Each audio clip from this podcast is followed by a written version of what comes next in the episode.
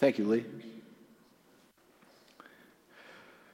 Well, as one brother said to me after telling him what part of Colossians I had to uh, preach on this morning, oh, the list of names. What are you going to do with that? And you know, the same reaction has, uh, can be had from many parts of Scripture. You could think about the, the lists of names and characters that are in the different chapters in your Bible that when you study, your eyes just kind of glaze over and you read almost rhythmically, just through it but not really processing, and you trudge on. Names are difficult to pronounce because they didn't name their children like we name our children today. They didn't name them Cindy or Barry or Alan or, or Laura. So we tend to just kind of pass over those names, not actually processing because the names are so unfamiliar to us. We don't give them a second thought. How many, and you don't need to raise your hand, but how many have simply skipped over whole chapters in your reading it's, it's not an uncommon thing that, that we do as believers when we get to those portions. And over the years, I have learned to cherish those portions of the Bible. As I read through those names, I'm reminded of people in my life, people that I know. You see, the best thing about being a Christian, hands down, is knowing the Lord Jesus and having a personal relationship with Him. Christ died for me and rose again so that I can have eternal life. Paul writes a lot about Jesus as he has written throughout this series, as we have learned throughout this series, and he's written here in the book of Colossians. But the second best thing about being a Christian are other Christians. Other Christians. You cannot find a greater group of people with whom to live your life with, with whom you can share your life with. We, when we live our lives in the model of the New Testament, loving one another as Christ loved us, well, we show the world that we are his disciples. And Paul writes a lot about people that served alongside him, just like we have in our text this morning. So when I see a list of names in the Bible, I can't help but think about each one of those people. And they each meant something to the writer, and they each meant something to the people to whom that book was written to. And more importantly, those people meant something to God.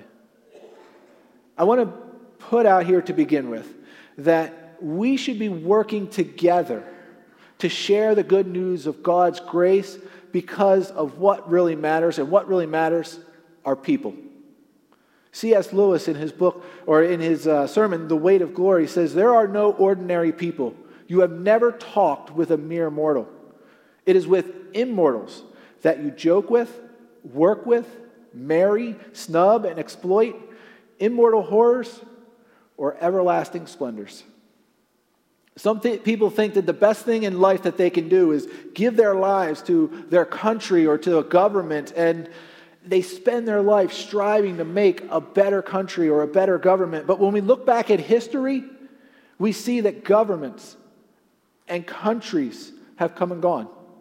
The country that was once called one thing has changed over time in history and it doesn't last forever. Some people think that the best thing that they can do is to give their lives to an ideology, uh, uh, to seek and spread the ideas that they feel are right and true. But looking back at history, we see that those ideologies change along with the people, and, and many have existed over the years, many different ideologies, and they don't matter at all now. Some people think that knowledge, that everything that they can learn is the best thing to live for, it, that to strive to learn more and more, but when they look back at history, think back to history about what, what people used to think was truth and what they think now and know now was not true. People used to think that the world was flat. And we laugh now because we can look out at the horizon and see, look, there's the curvature of the earth. They used to think that the sun revolved around the earth, but now we are a little bit more sophisticated and we understand that the earth is on an axis spinning and it's orbiting around the sun. What really matters are people. You and I will exist somewhere forever. You and I will not cease to exist. Our flesh what we see and feel is, temporary, but you and I will exist. And that's what makes us different than all other creatures here on earth. You have never talked with a mere mortal.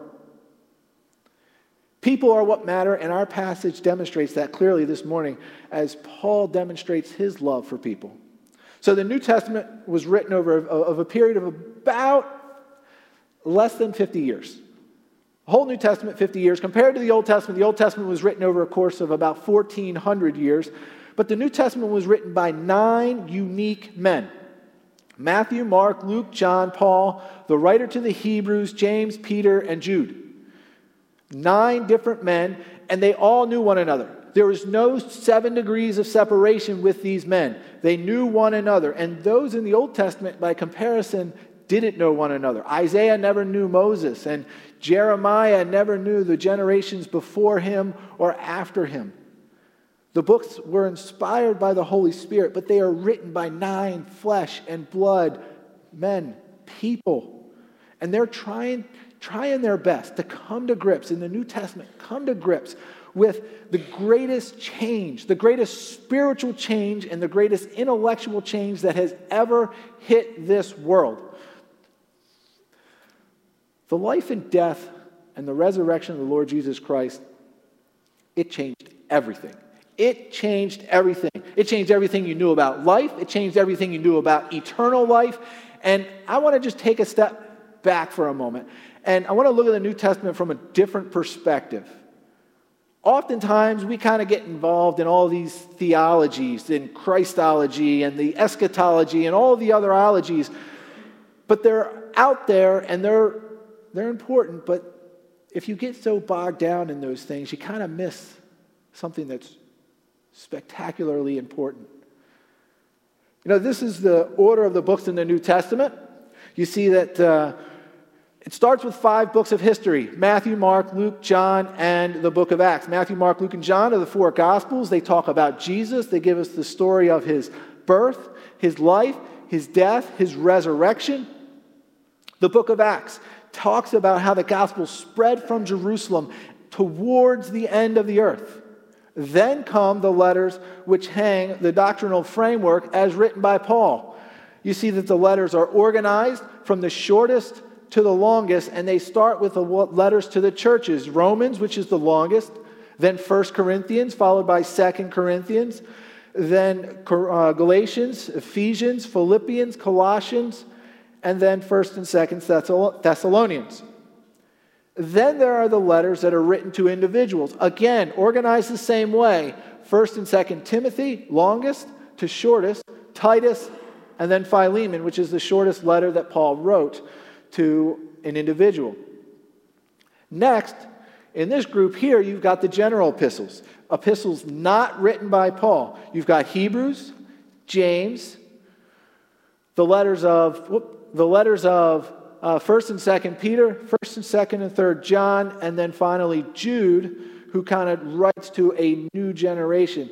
And this makes perfect sense. And follow that, you've got your uh, books written by John and the Revelation at the end, which looks out to end times. But it makes perfect sense from a reasonable perspective. It does.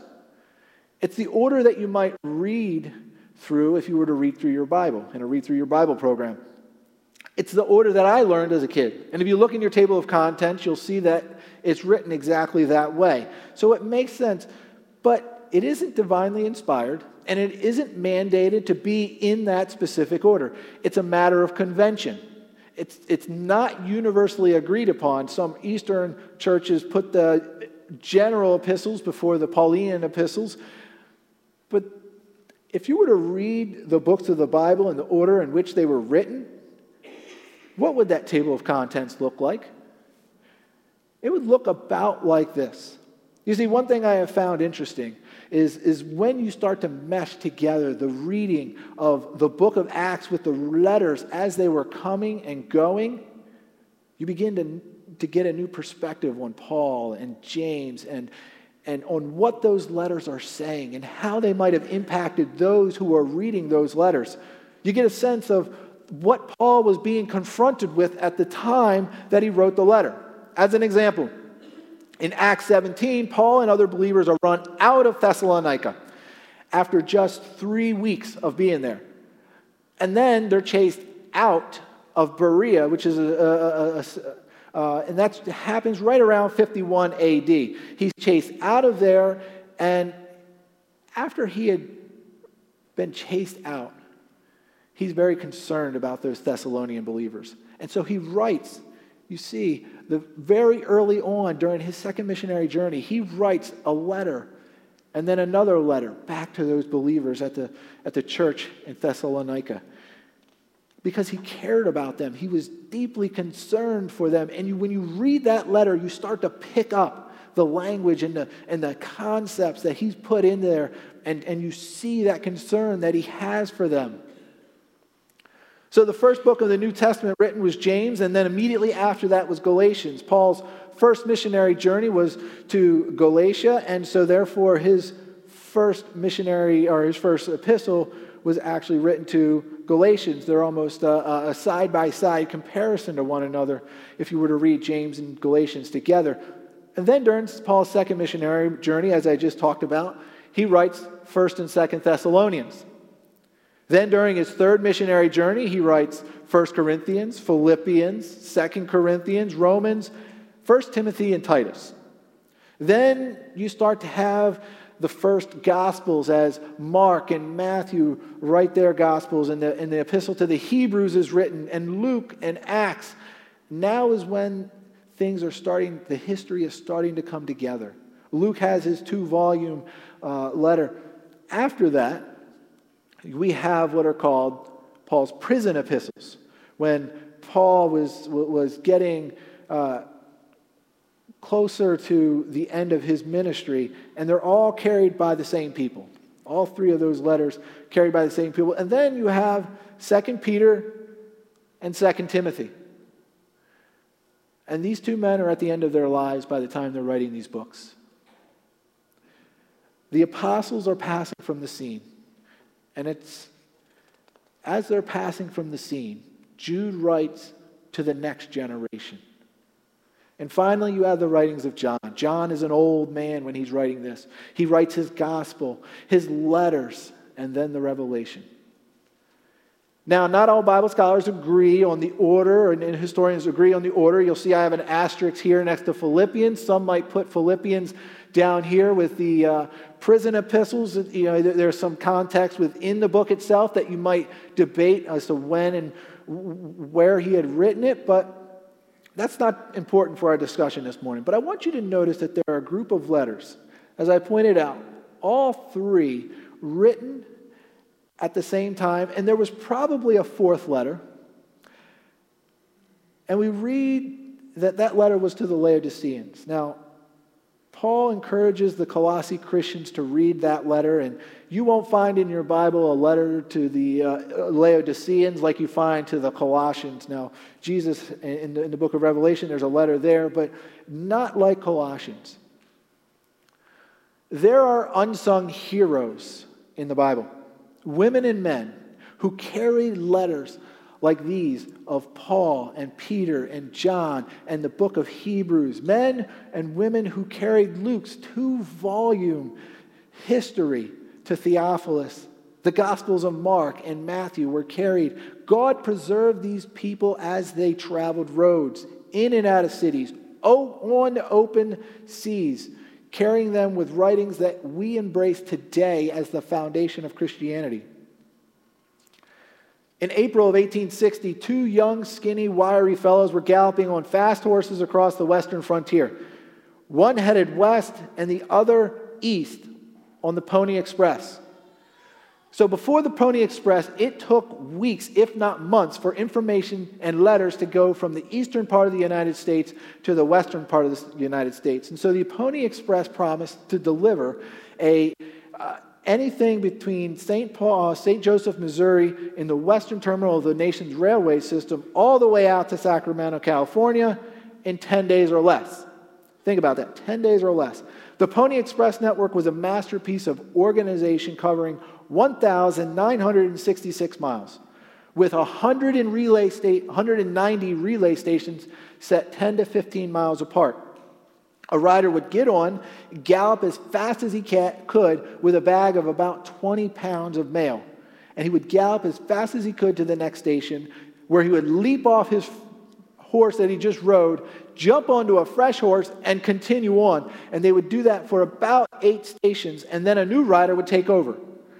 The system used 400 horses and 80 riders who were each paid $25 a week to face an empty wilderness, howling blizzards, scorching sun, and the occasional attack by Indians. So if you were looking for a job in the one ads, you would see this advertisement wanted young, skinny, wiry fellows, not over 18. You must be an expert rider willing to risk death daily, orphans preferred.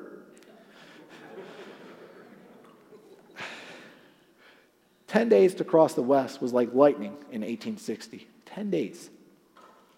This idea that we have that information would take 10 days to get somewhere is so foreign to us here in the United States. We have a, we have a technologically advanced age, and so we tend to miss things.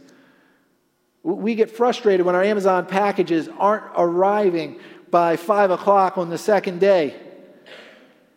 Today, it takes us no more than 28 hours to get anywhere in the civilized world. Anywhere, and maybe another day or two more if we want to get somewhere else. But the Pony Express reminds us that information didn't always travel that fast. It didn't always travel that fast. And there was a particular trip that was taken. It was, in six, it was right around 61 AD. Two men left Rome.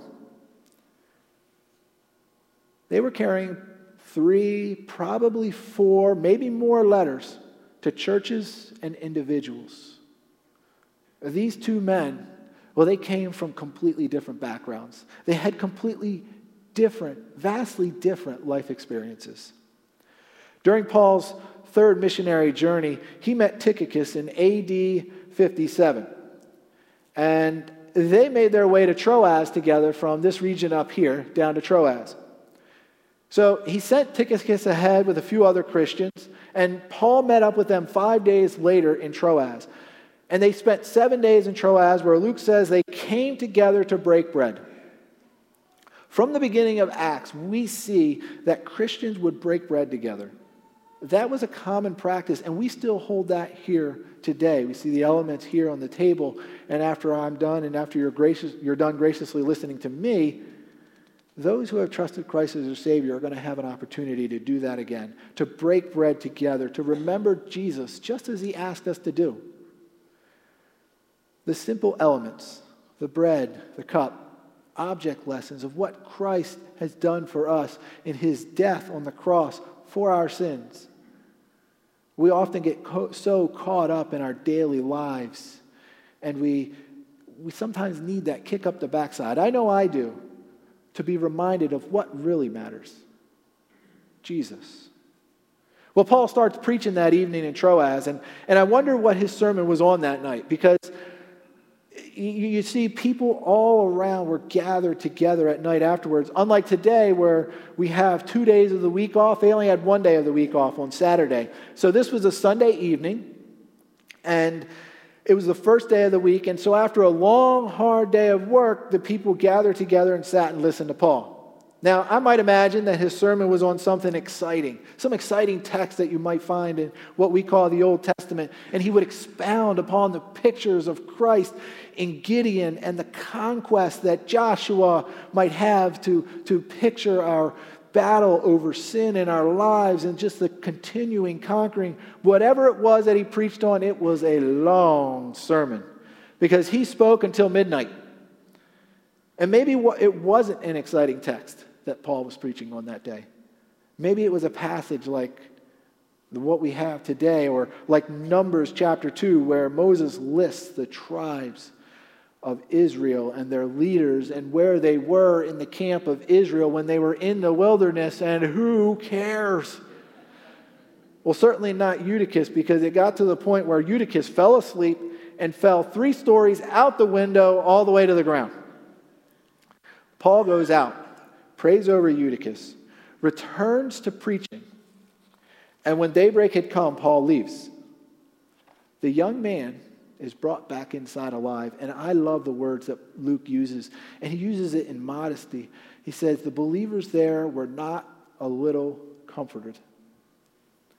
That kind of comfort can only come in knowing Jesus as your Savior. That night, Tychicus was there.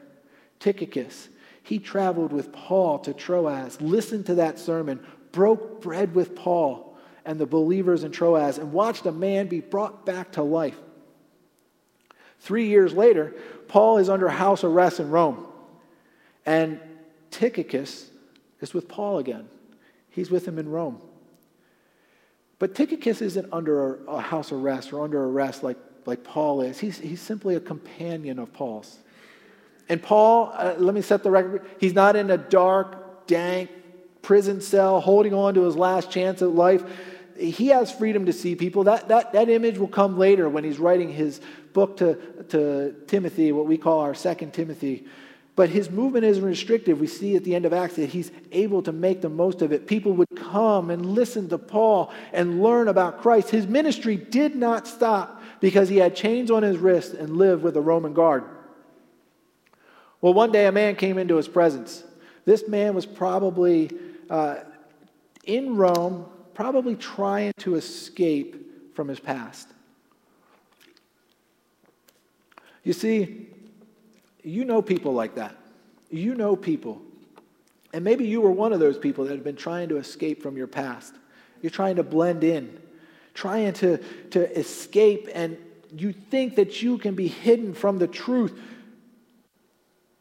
This man was living a new life that he had never had before a life where he can make his own decisions, decide what he wanted to do, because in his former life, he was told what to do and when to do it. The sights and sounds of the Roman capital would have captivated this man. I imagine that people were always coming and going, and as he crossed the path of the Colosseum for the first time, or the Parthenon, he would just stand in awe at its grandeur. Well, one day, he met a man who was interested in his life. And as they grew closer to one another, the man suggested, Hey, I think there's someone that might be of interest for you to meet. But you're going to have to go see him because he can't come to see you. And so this man goes and sees Paul and listens to him. And as time went on, this man accepted Christ as his Savior because of Paul because of the ministry that Paul has. Now, we don't know exactly how it happened, but we do know that one day Paul came in contact with Onesimus, and as a result, Onesimus was born again. But I imagine that as the weeks went by and they grew closer to one another, Paul and Onesimus learned more about one another's lives. And one day it comes out that Onesimus is from Colossae. He's from the town, uh, the city of Colossae. And, and Paul might have responded, You live in Colossae? You lived in Colossae, Onesimus? Well, you must want to go back there sometimes. And I, I tell you what, I know a man here who has planted churches back in Colossae. And when you go back to see your friends and your family, you must visit those churches for me. But as the conversation goes on and their relationship grows, Onesimus gets convicted by the Holy Spirit. You know, Paul, I told you that I came from Colossae, but that's not the whole truth. You see, I wasn't exactly I wasn't exactly a man of significance there in Colossae. In fact, I was a slave and I worked for a man named Philemon. You know Philemon, Onesimus? Well, I led that old boy to Christ. Hey, many years ago, I led that old boy to Christ. You got to say hi to Philemon for me when you go back to Colossae. Tell, say hi to Philemon and Apphia for me. Paul, the truth is, I didn't just work for Philemon, I was a slave in his house. And when I left, I robbed that man blind. And I used that to pay my way to Rome. I have nothing left. I don't think I could ever go back there. I tell you what, Onesimus, I'm writing some letters to a few churches. I'm going to write one to Philemon for you. I'm going to write a letter to Philemon, and I want you to take this letter back. And before you say anything to him and before he has a chance to say anything to you, I want you to hand this letter to him and I want you to have him read it. Paul wrote a letter to Philemon and his wife Apphia. Onesimus, Tychicus, they carried that letter and the letter to the Colossians and the letter to those in Ephesus and probably a letter to the Laodiceans those Roman roads that created the network of cities that, that, that made trade routes throughout the ancient empire, they would be used by Tychicus and Onesimus to carry those letters from Rome to Ephesus. Imagine them walking together in companionship, together with one another. They probably reminisced about their different life experiences and what it was like. Tychicus was a man that could encourage others, and he was a faithful minister that we read. Who in your life has been a faithful minister to you? Who in your life was someone that you could walk with in life and be encouraged by? Who in your life could you share the hesitation and trepidation of what lies ahead, like Onesimus might have shared with Tychicus as he feared res- the response of Philemon upon his return? And that he would receive the encouragement from your heart. You know, we, we sang that you know, you, I'm sorry, you never leave my side. We sang that after we, we read Psalm 23, but you never leave my side. And sometimes the Lord uses people and puts them by your side to share the love of Christ. In Psalm 23, the psalmist is talking about being in the valley. God uses men and women in your lives to comfort you when you're in that valley. That deep, abiding encouragement that you just know comes from the Holy Spirit, you need to take inventory of your sisters and brothers who are here, who are in Christ, who have been an encouragement to you. Take inventory of who they are. When uncertainties lie ahead, reach out to a fellow companion in Christ so that you can share your heart with them and so that your heart can be encouraged just as Tychicus would do. Take time if you see a struggling brother or sister, to come alongside of them and be an encouragement to their heart. Now, I imagine that these, first two, these men uh, first came to the capital of that Asia province in Ephesus. And upon their arrival, they would be welcomed, probably not much unlike what we would do here. They would give them a potluck dinner. They would bring them in, find a house for them to stay at. And then, as the evening would wind down, the church would stand up, read the letter that Paul had written to them. And then Tychicus would give a missionary report of all that had happened. All that had happened in Paul, Paul's life since they last heard about it, because it wasn't like they could look at his Facebook page. They had to wait for these letters and for people coming by to share the ministry and what was happening. And now Tychicus steps into his strong suit. He's going to encourage, he would comfort their hearts with words of encouragement, spurring them on in unity and grace, reinforcing the principles that Paul had written in that letter that we call Ephesians. Then they would have traveled on the road. There's a, a Roman road that led straight over here to Laodicea. And they would drop off the letter there to the believers and I'd imagine, just like in Ephesus, they would have been welcomed warmly. They would have done the same thing. And then, they, after departing Laodicea, I expect that the two men would journey onward. First, to Philemon's house. They'd go to Philemon's house where Onesimus would have to confront his past sins. He could have been nervous. We aren't told that, that Philemon and Apphia responded as Paul had asked them to, but I like to think that upon learning of Onesimus' salvation, that Apphia and, and Philemon would have rejoiced together, that they would have embraced Onesimus as one of their own. That they would have treated Onesimus as they would have treated Paul, just as he had asked. And then finally, these two men, carrying this letter that we call the Colossians, make their way to Colossae. And where the two men arrive, they deliver the letter that we call Colossians.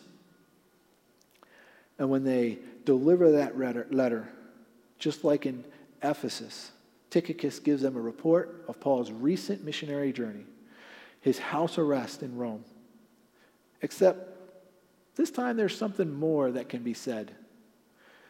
You see, the Colossian believers must have known Onesimus. Or if they hadn't known him, they, might, they must have known about his past and how he had robbed Philemon and, One- uh, and, and Apphia and how he ran away with their belongings. And Paul adds a unique phrase. He says, He is one of you. Paul wasn't talking about Onesimus being a, a fellow Christian. He, was, uh, he wasn't talking about Onesimus being from Colossae. He was talking about Onesimus being a fellow believer in Christ, being a fellow Christian. And there are worlds different between being just somebody from another city and being a fellow believer in Christ. No matter what their past, when someone is a new creation in Christ, they are family, and we need to welcome them in as family and show them the love just as Christ has shown us love.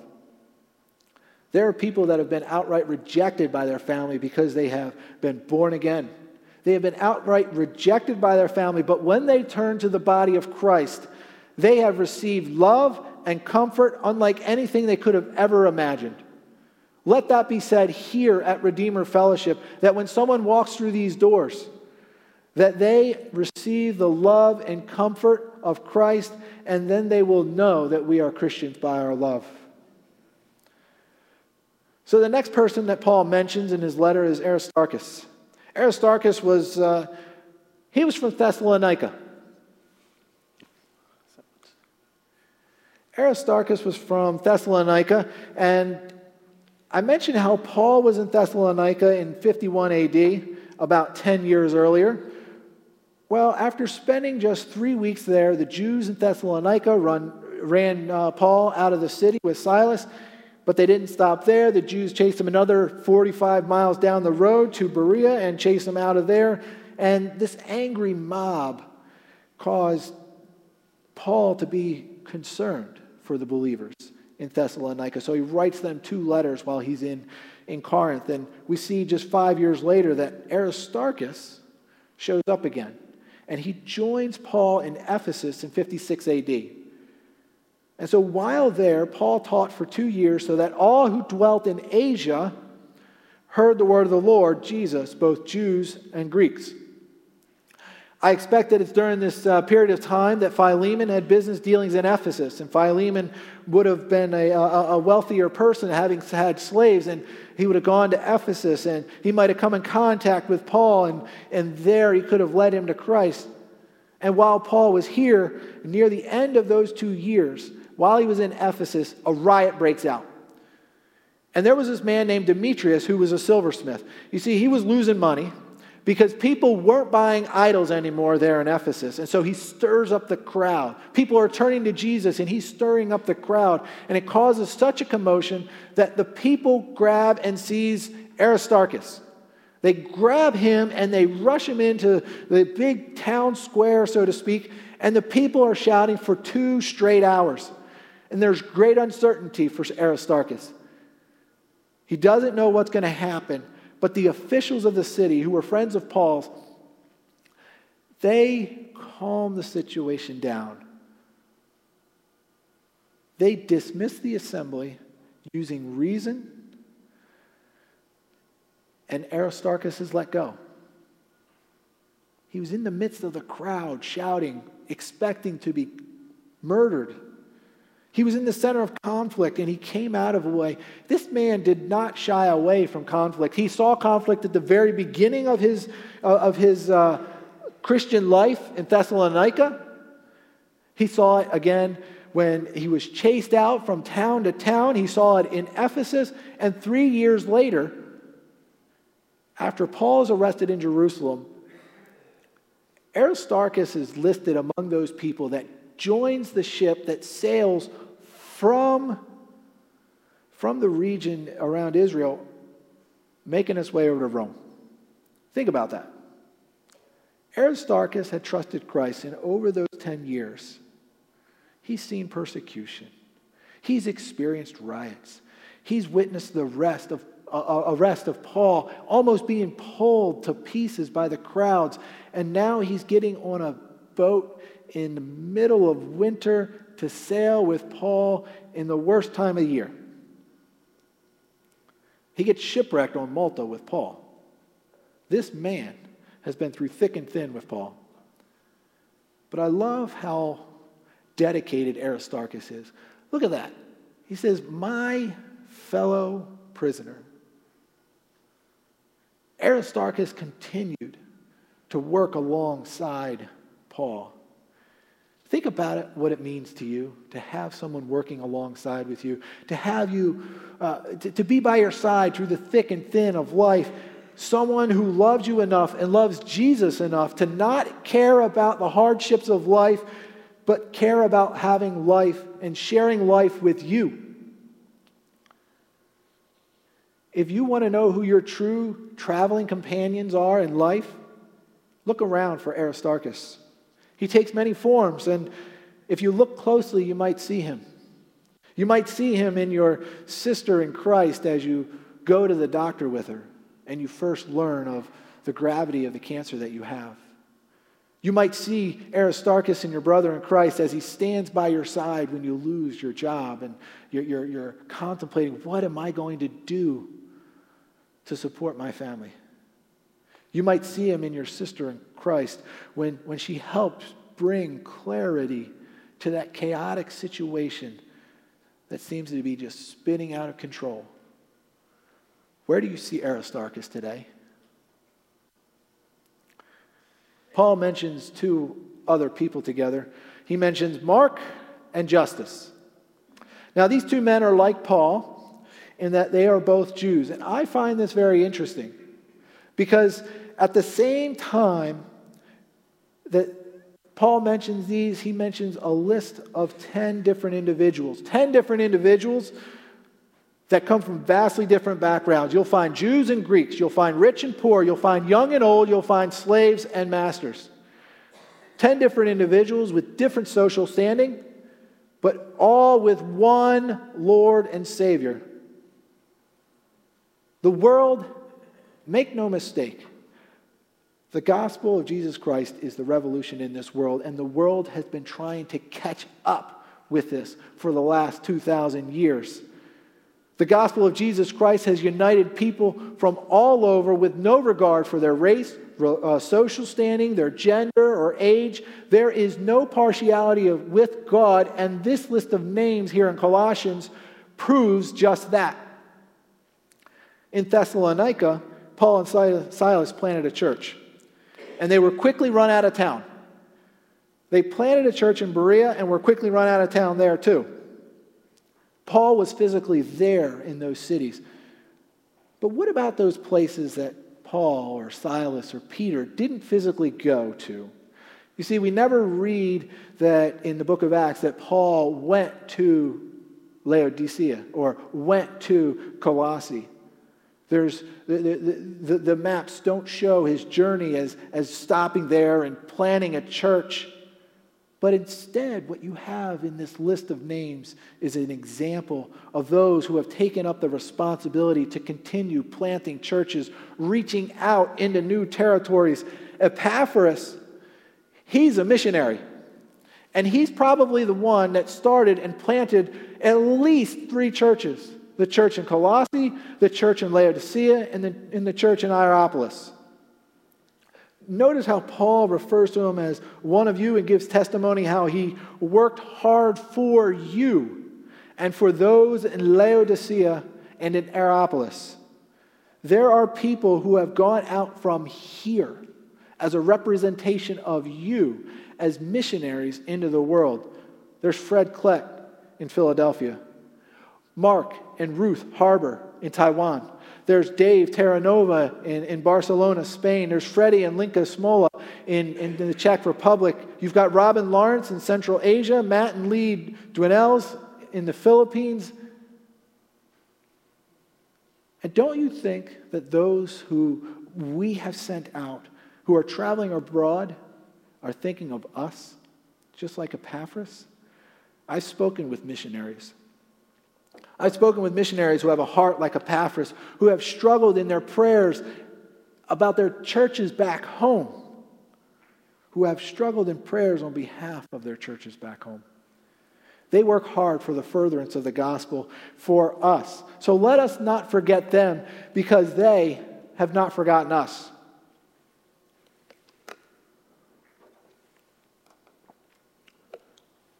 In Colossians chapter 1, we get more insight into Epaphras' ministry.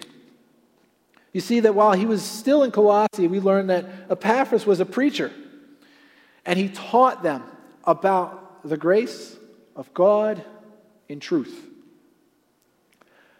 I praise the Lord for men and women who have taught me about the grace of God in truth. Love is a great motivator, and when someone has a love for sharing the grace of God with others, they too should be considered a fellow servant of Jesus Christ. Look around at the people in your life Look around at those who have shared the grace of God to you. Epaphras not only worked actively while he was in their midst, but he continued to pray for them while he was on the mission field. And I love what he prays for. He prays that they would stand mature, fully assured in all the will of God. Now, that is a big thing to pray for. He doesn't stand that they would uh, uh, you know, kind of embrace or try to get to know what the, he would, that they would stand fully assured and know. That is completely different. I love that prayer. And I, I, love how Paul picks up on Epaphras' prayer because you see that they say that he would be filled with all knowledge of his will and in all spiritual understanding Consider those two words that they would be filled, that they would have all wisdom. That's great. That's great stuff. Praise the Lord for those prayer warriors in our midst, for those prayer warriors that we have sent out and are praying for us. Let us not forget them and continue to pray for them so that we too can be fully assured. So our time is going by quickly now. And I want to say a word or two about Luke and Demas because there's something in common there. Then I want to move on to Nympha and Archippus. So Luke, as you probably surmise, is the author of two books in the, in the uh, New Testament, the book of Acts and the Gospel of Luke. And it's actually Bible fact, Luke wrote more words than anybody else in the New Testament. A Greek the only Greek, wrote more words in the New Testament than any other individual. So I mentioned that Luke was present for such things as uh, the shipwreck on Malta. Demas, on the other hand, Demas is only mentioned three times, and in all three times, he's mentioned in the same passages as Luke. The first two times, it is simply a greeting. But in Paul's last letter, to 2 Timothy, eh, that we call 2 Timothy, he says that Demas has forsaken me, having loved this present world and departed. Only Luke is with me. What a contrast we have between these two men. We should be like Epaphras and struggle in prayer for our brothers and sisters in Christ because we need to guard against the temptations of this present world. And we need to look out for our sisters and brothers in Christ who are struggling lest they fall away and become an example like Demas was. So I mentioned earlier that the gospel of Jesus Christ is the revolution, and I use the example of all the different nationalities, but I want to talk about something a little different as we talk about Nympha. Because her hosting a church in her house is a demonstration of what the Lord thinks of people. You see, what was the view of women when Paul was writing these words? We, we, we can have an idea of what the view of women was for the Greek world by looking at ancient Greek culture, and we all think, wow, the ancient Greeks were civilized people. We like their various philosophers. We think that they should be a model for us in the way that we think. But what did they think of women? You ever think about that? What did they think of women? Because in this age in which Paul is writing these words, to Greeks, the women were around for three reasons pleasure, slaves for daily care, taking care of your house, and wives to provide legitimate children. Aristotle, the teacher of Alexander the Great, he taught that women were inferior to men and that by nature the male was higher than the female. This and the idea that male that the male are higher than the female it's penetrated the world so deeply that the world is still trying to catch up with what the gospel of Jesus Christ teaches about God's view of women.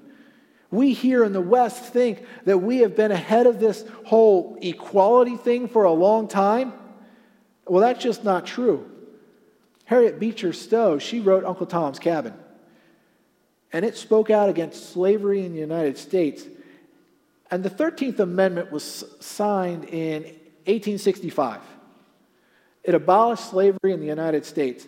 But four years later, Harriet Beecher Stowe wrote The position of a married woman is, in many respects, precisely similar to that of the Negro slave. She can make no contract and hold no property. Whatever she inherits or, become, or earns becomes at that moment the property of her husband. Though he acquired a fortune for her, or though she earned a fortune through her talents, he is the sole master of it, and she cannot draw a penny. In English common law, a married woman is nothing at all. She passes out of legal existence. Anyone who has ever said that the Bible or that the New Testament is a book that degrades women, women has never really read the Bible. In a society where women were seen as second class or third class citizens, our Savior first appeared to women. He first appeared to women to proclaim the good news of his resurrection. In a society where women were considered property to men. We see women as equals. Just as Paul wrote, we call it the book of Philemon, but it's really the book of Philemon and Apphia. We see that in Priscilla and Aquila as they are constantly mentioned together. And he, there's an equality among women. Paul's words to the Galatians he specifically addresses the point of unity and oneness that clearly points us to what God's view of people is. And he says, For as many of you as were baptized into Christ have put on Christ. There is neither Jew nor Greek. There is neither slave nor free. There is neither male nor female, for we are all one in Christ Jesus. Praise the Lord for the gospel of Jesus Christ.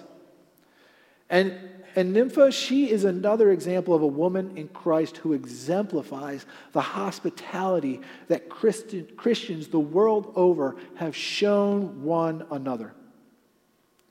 My brother is a pastor out in Kansas, and I imagine that he would describe Nympha as the hostess with the mostess.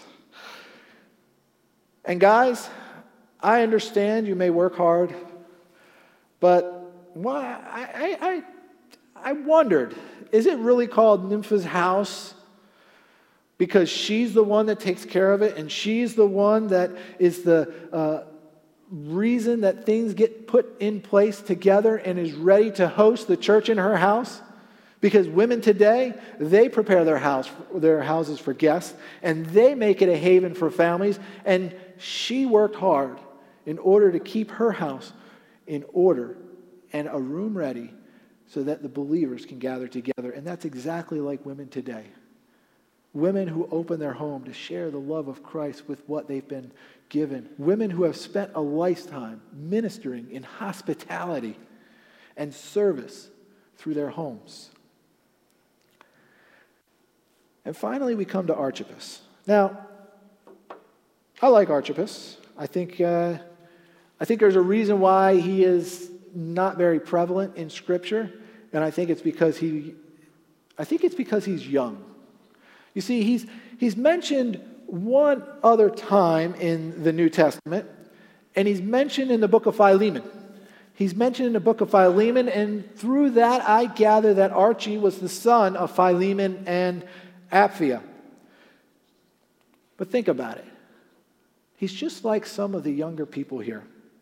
People here in this church, growing up, surrounded by other Christians, growing up in the Lord, and, you know, leadership one day, it needs to be passed over to the next generation. It needs to be. It will be, whether we like it or not, because the reality is we all won't be here forever. It's happened from generation to generation, and some people think that they're too young to play a role in this church, and that's, that's just naivete. And that's not what I see Paul sharing about Archippus.